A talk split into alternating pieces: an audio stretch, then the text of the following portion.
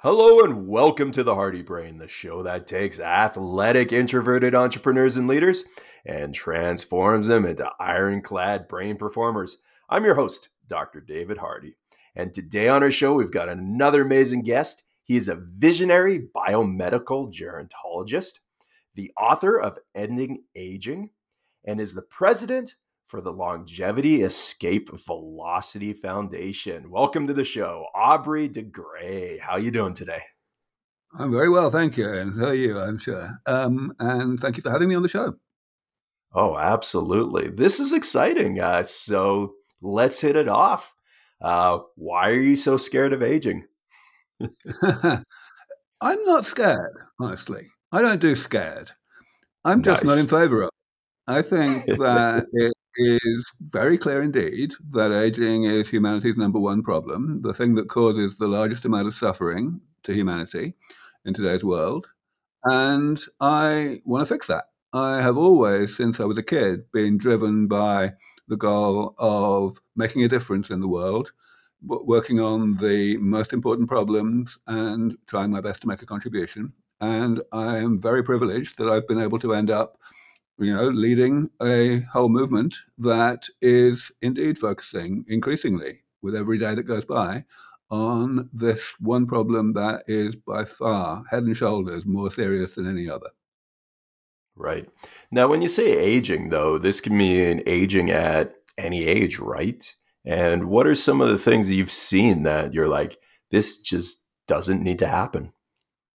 Well, so yeah, I mean, there are definitional issues here around the terminology. And, you know, for quite a long time, many of my colleagues who are working on the biology of aging used to prefer to use the word senescence rather than the word aging.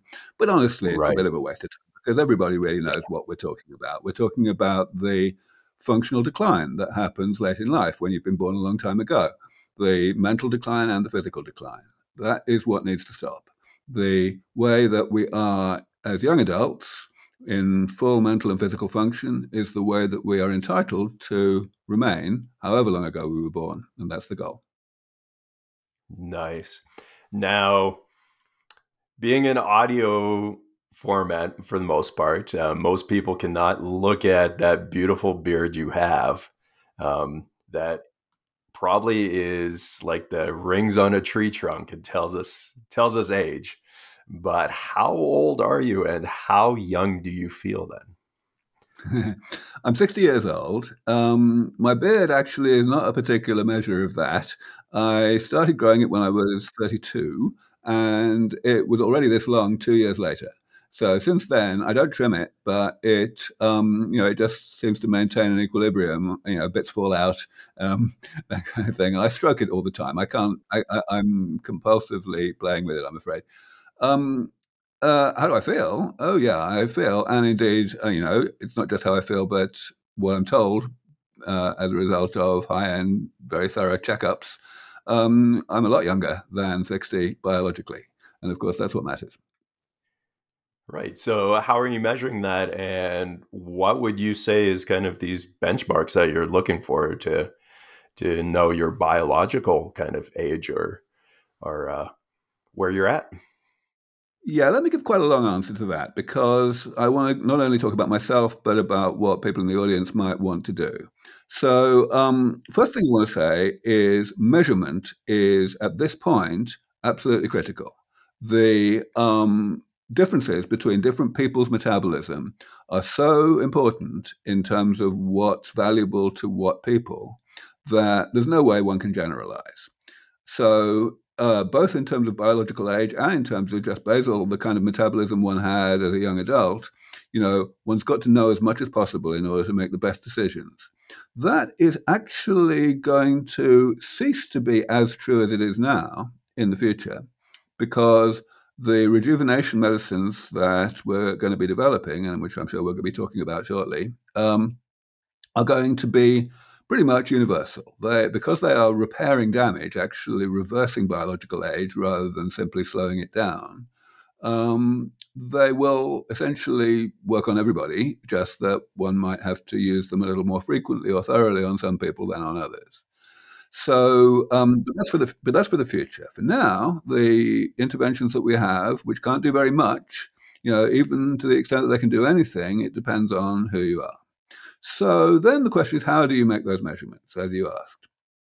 Now, I have the privilege, you know, being a high profile member of this community, that people consider it in their interests to um, give me really high end um, uh, checkups for free. So I right, get this yeah. kind of thing you know, every every few years. Actually, it's more like every year now.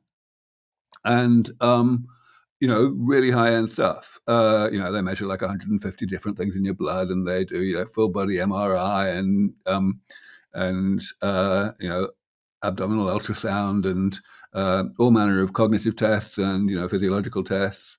So yeah, I have a pretty thorough understanding of what state I'm in. One thing that I have not yet had done is any epigenetic tests. These are things that many of the audience heard of because they're very much in the news these days. But they are very much still a work in progress. They don't really measure up to the level of utility and reliability and reproducibility that we need in order to um, you know, to, to, to, have them compete with the more traditional methods of checking one's biological age that we've had in the past. They they may well get there though. Um, are they good? then, are they good little guides though of how you're doing and things to look for? Um, for instance, I did a genomics test on myself, and Sorry, uh, my detoxification pathways were were pretty pretty suboptimal. Um, so is that a good guidebook then, or is it still kind of maybe a little misleading, or is it is it something we should maybe look into more? So any one measure, or even any one or 2 mm-hmm. measures, can be misleading. Right. Um, what I was going to say in conclusion, in conclusion of my previous answer was I wanted to talk about what people can do who do not have the financial resources that, for example, Bryan Johnson has. He's a famous person in this field right now or right. for that matter, the prestige that I have that means that the financial resources are less necessary. There's plenty you can do. A lot of the tests that need to be done are ones that can be done almost for free. There's something called grip strength, which is literally uh, how tightly you can grip something. There are very simple machines that you can buy very easily that measure grip strength accurately. And it turns out that's one thing that declines very reliably with age. And the better you're doing there, the better your biological age. It's only one measure, like I said. It's not reliable in and of itself, but it's a very simple one. Gait speed, how rapidly you can walk 100 yards. You know, um, of course, cognitive tests, you know, how rapidly you can do a Sudoku puzzle or whatever, um, memory tests. These are pretty simple things that can be done for pennies. And yeah. certain blood tests as well. The blood test aspects um, and you know other functions like that are becoming more and more accessible because of the steady advancement of wearables. You know, which started with things like the Fitbit. You know, they're getting better and better all the time. So yes, yeah. this is not this is not out of financial reach. I, I love it. And being in functional neurology, I love how you mentioned gait, walking. And uh, I still remember one of the quotes out of, I, I believe it was DeMyer's, uh, the neurologic examination, um, saying that if he could only use one test, he would see how people walk. And you look at the different pathological gaits, and from a clinical aspect, yeah, there's hard pathology where it's diagnosable. But if you dial it back a little and a few notches, you realize that people are in this dysfunction and you just don't know when it's going to be a full blown diagnosis, but you're pretty much guaranteed they're on the path. Is that what you're seeing in these tests then? Is that they are um, basically walking you literally into where you're going to be when you're aging? Well, remember, I'm a PhD, not an MD, so I don't do these tests on other people. Um, but certainly, the MDs that have I've spoken to about such things say things very similar to what you just said. Right. Absolutely. And yeah, is it coming out more and more in the research then? Are you seeing it? Well, of course, the research that I do and that I oversee is on is in the laboratory, not in the clinic. I'm interested in cell culture and mice and pretty much nothing else because once things have got to the point where they're working reasonably well in mice, uh, enough other people with better expertise, better clinical expertise than me are, get, are getting interested and I can hand it off to other people within the community. I'm all about that. I'm all about the collaboration aspect. Um, okay. But yes, absolutely. I mean, in uh, in our mouse experiment that we're doing right now, which I'm sure we'll get onto in a moment, um, we are measuring a bunch of different things of that nature, and certainly one of them is that kind of thing: um, uh, ambulatory agility. You know, treadmill tests. There's something called the rotarod that I'm sure you've heard of, where you get the mice to try to stay um, perched on a rod when it's rotating, and the better they can do it, that means the greater agility they have. Uh, yeah. All right. Well, what are you seeing in the cell cultures and in the mice then that that is giving us hope that this is actually something that we can move forward with?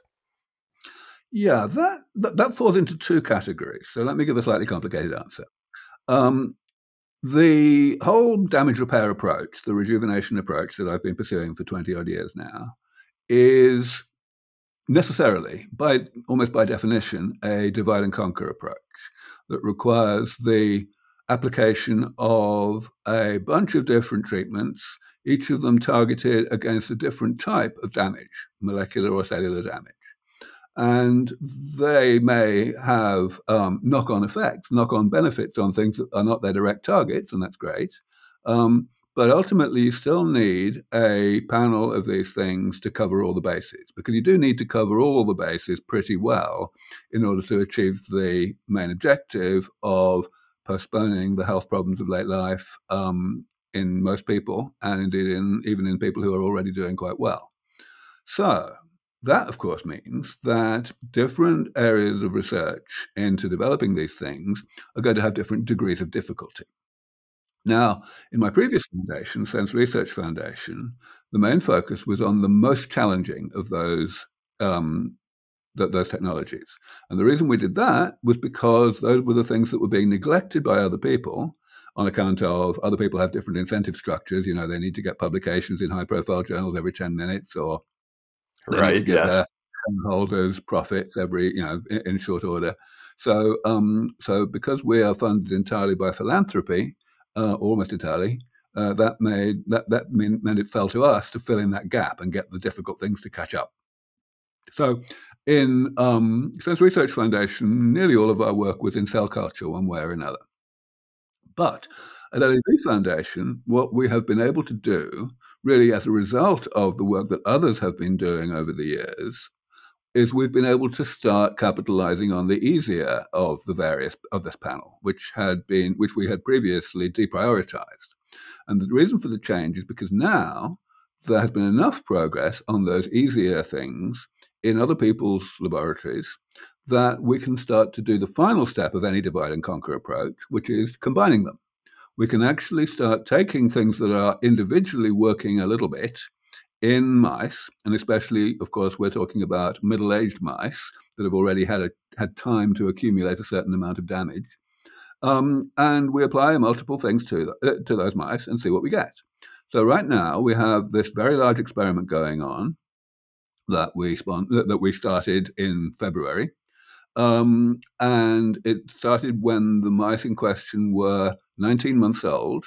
That is middle age for mice. These mice are from the strain that is most frequently used in life in lifespan studies around the world, uh, called C57 Black 6. The average lifespan in most people's hands, in the absence of any intervention, is about 31 months. So that means they have a year to go at the time we started. And I'm pleased to say that nine months in, um, it's going fine. N- none of the groups is, mo- is more than 50% dead, and most of them are um, only like 10 or 20% dead. So that's, that's pretty good. Um, but it's a very complicated experiment because we want to find out as much as possible by looking at these combinations. We have obviously a group that's getting all four of the interventions that we are considering, and a group that's getting none what, of them. What, what are these interventions? Like, what are they looking to stop? What is this uh, uh, process? Uh, and yeah, why is it only four right now? I'll come to that in a moment um, because I okay. want to just finish the discussion of the structure of the, design of the study. Um, Absolutely. So, in addition to these, in addition to these two groups, we have eight other treatment groups. We have four groups that are getting each one of the interventions individually, really as a validation that we're doing the experiment right, because we are, of course, following protocols from other groups that have been published. And then we have four groups that get three out of the four interventions. That's the way that we're going to find out if there are any antagonistic interactions, where, whereby somehow two interventions cancel each other out some way, so that some intervention with only three, um, some, some group with only three actually lives longer than the group with four. That's a definite possibility, which we wanted to make sure we catch.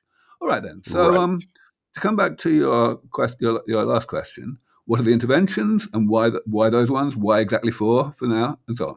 Right. So um, first thing, what are the interventions? One of them is rapamycin, which is a well-known um, calorie restriction mimetic, perhaps has other roles yes. as well. Um, and it has been shown by many groups to extend mean and maximum lifespan, even when it is it, it, you start giving it to mice in their diet when they're already around the same age that we started. So that's one. Second one is we're giving them heterochronic bone marrow.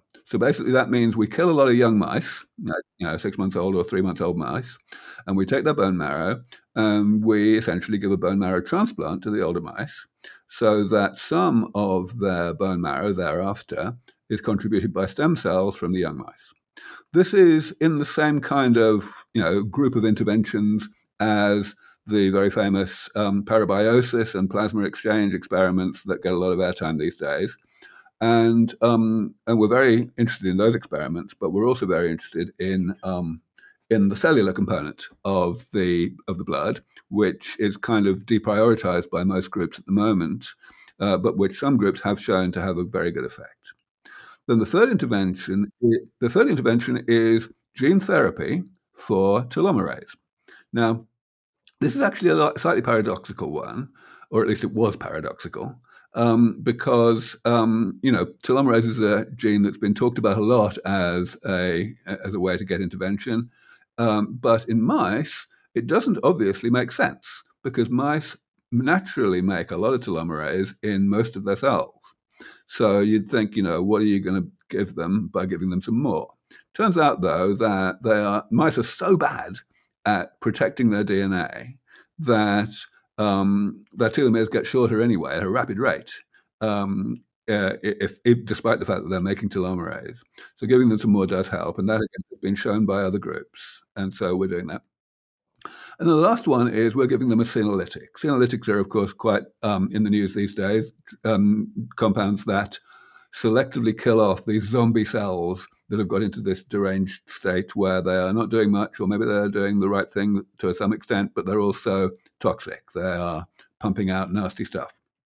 So it's good to get rid of those.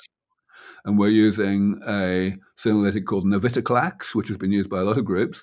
We are using a modified version of it that uh, has been reported to diminish its toxicity to one particular type of non-senescent cell, namely platelets, um, but uh, essentially, we're using navitoclax.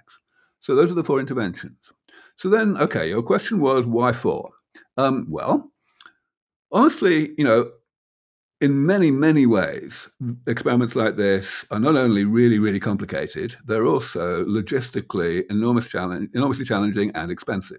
This experiment is costing oh, us more, more, than three and a half million dollars, and um, you know that's that's you can't really reduce that.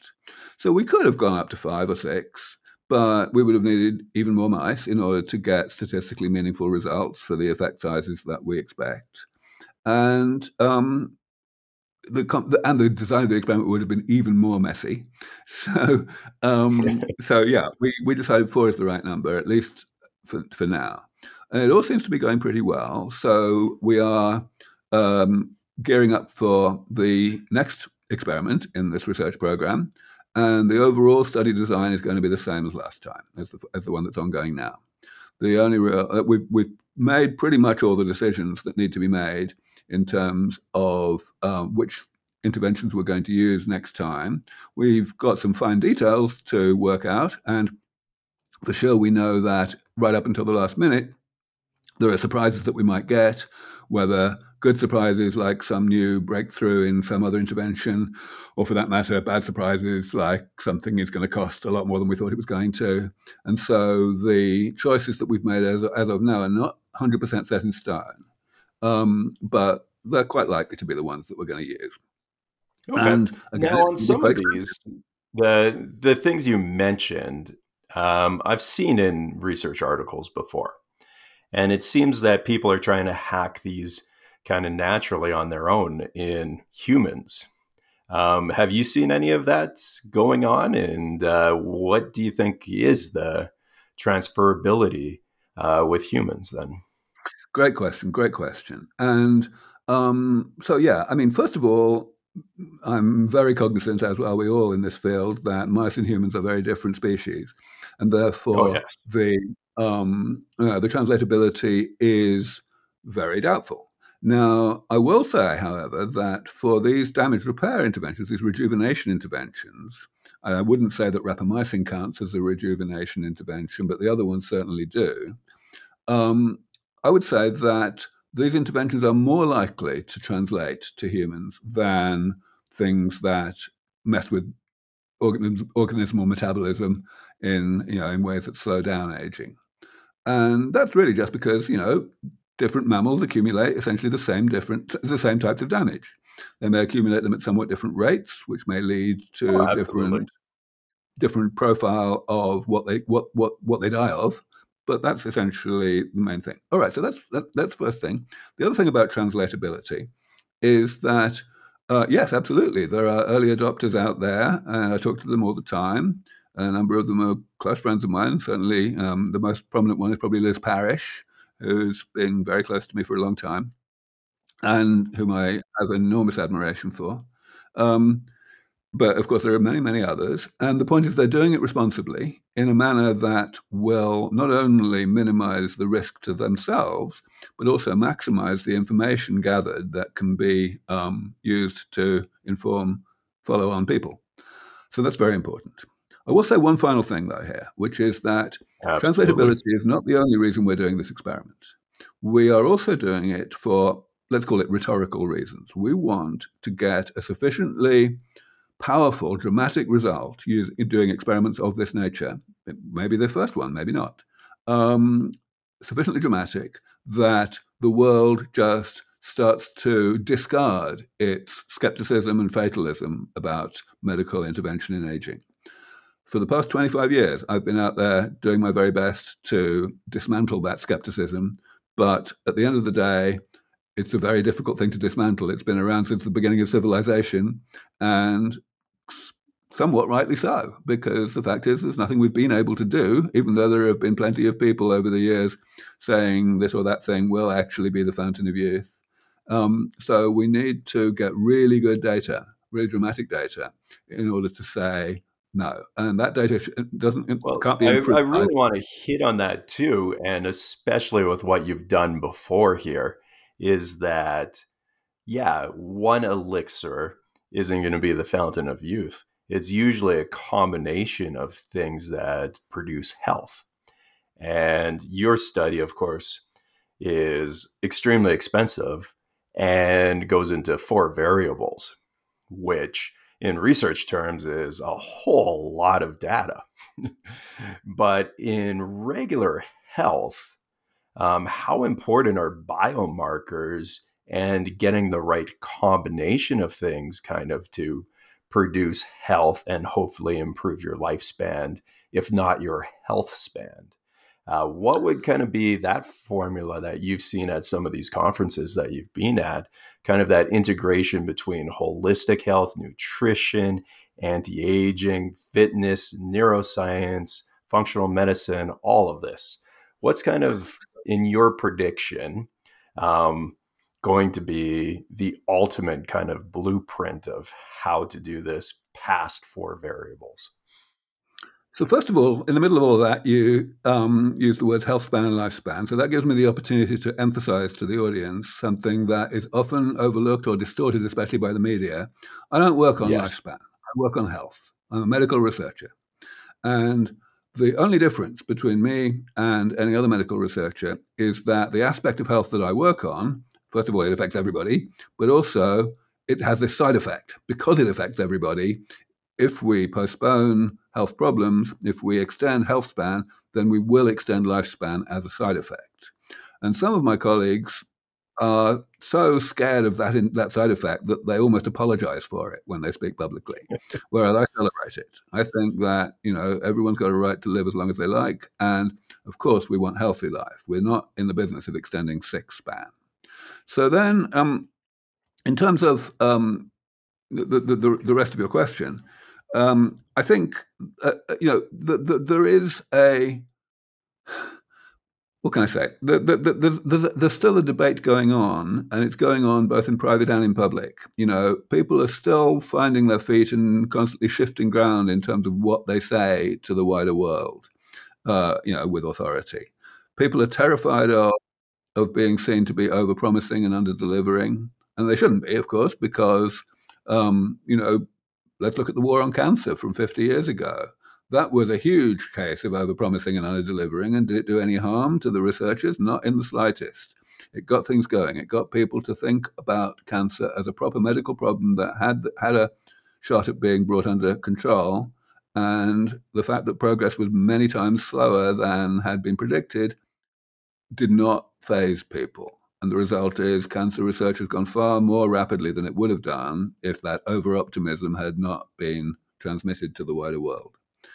Now, of course, today I'm certainly in, in no way suggesting that, that, we should be deliberately over optimistic, that we should say things that are more aggressive and um, dramatic than what we actually think. Not at all. I'm just saying right, that not, we should not have this terror that has permeated the field for so long. And of course, the Dublin Declaration is a huge step in that direction. And studies like the one we're doing will be another one. Okay. What is the Dublin Declaration? I thought you'd never ask.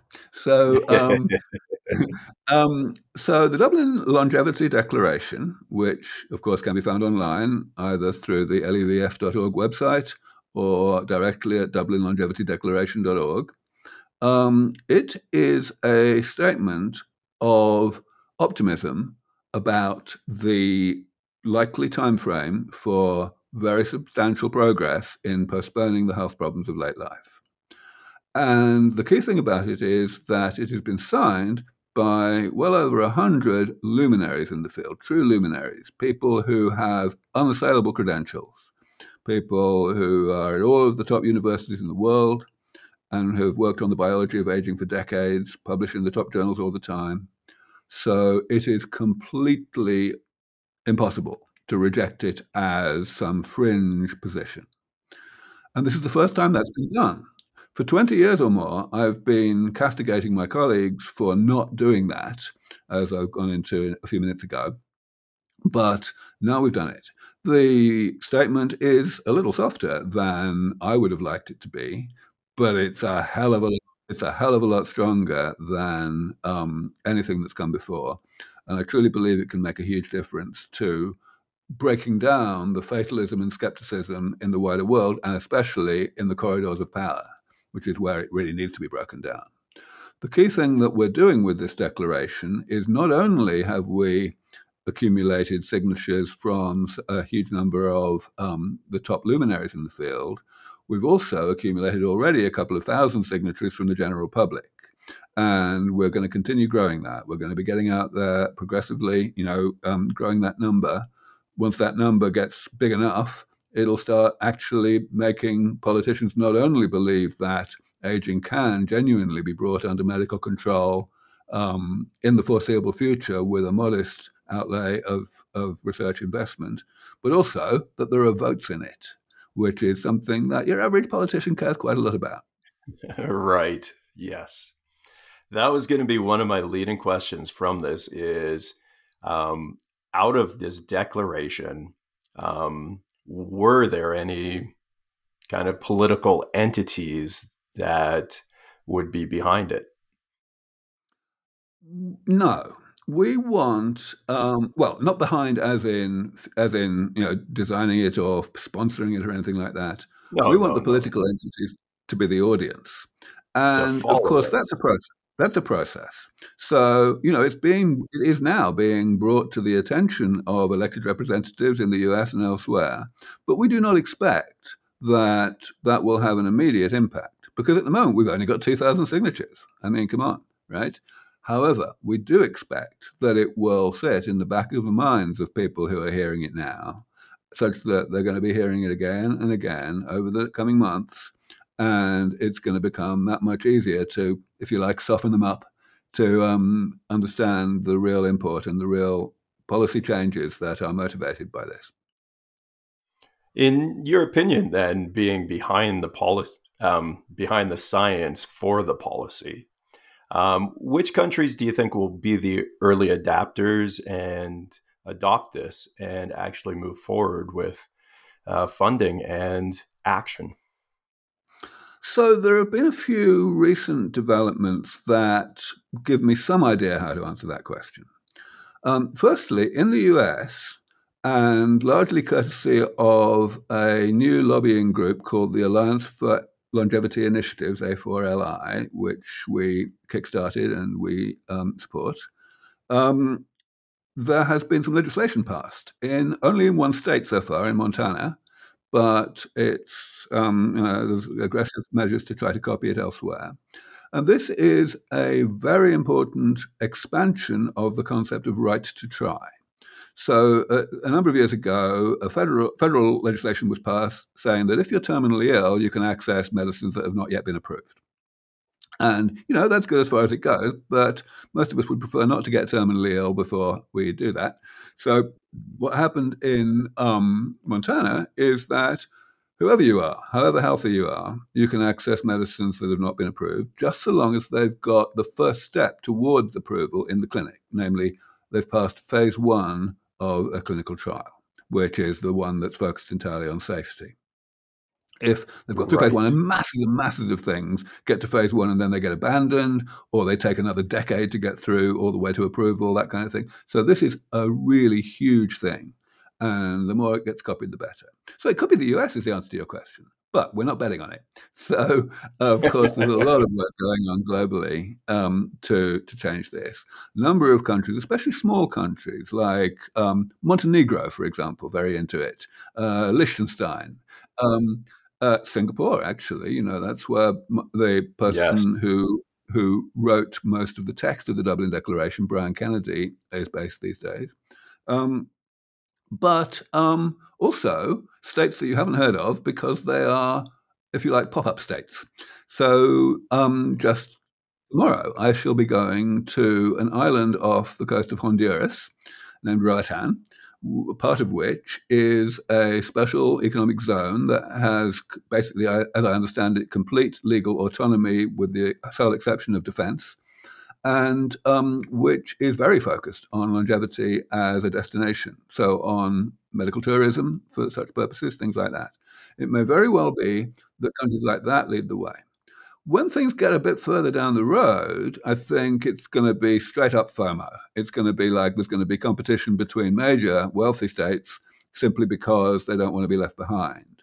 To some extent, that's already happening in the Middle East, where um, uh, the Sa- Saudis created a new entity called Hevolution that's being funded at a level of a billion dollars per year. They actually are only spending a small fraction of that so far. They're still very much ramping up. But the simple fact that they declared it and announced it and got it going has completely changed the conversation in other Gulf states. So, um, you know, I can definitely see the FOMO coming already. Wow. Now, aren't there some countries that are in more need of this, though? Uh, countries that are not repopulating and are actually running into social uh, consequences of that. Um, who do you see kind of being the the countries that will will need to be on board with with this research if they're not secretly already doing it. So the differences between countries are not actually as big in that regard as you might think. But first of all, first of all, we have to remember that there are reasons, there are opportunities to alleviate that problem at a national level that some countries just are reluctant to embrace. Japan is the obvious example. It's got a very low birth rate. It's got a very um, elderly population.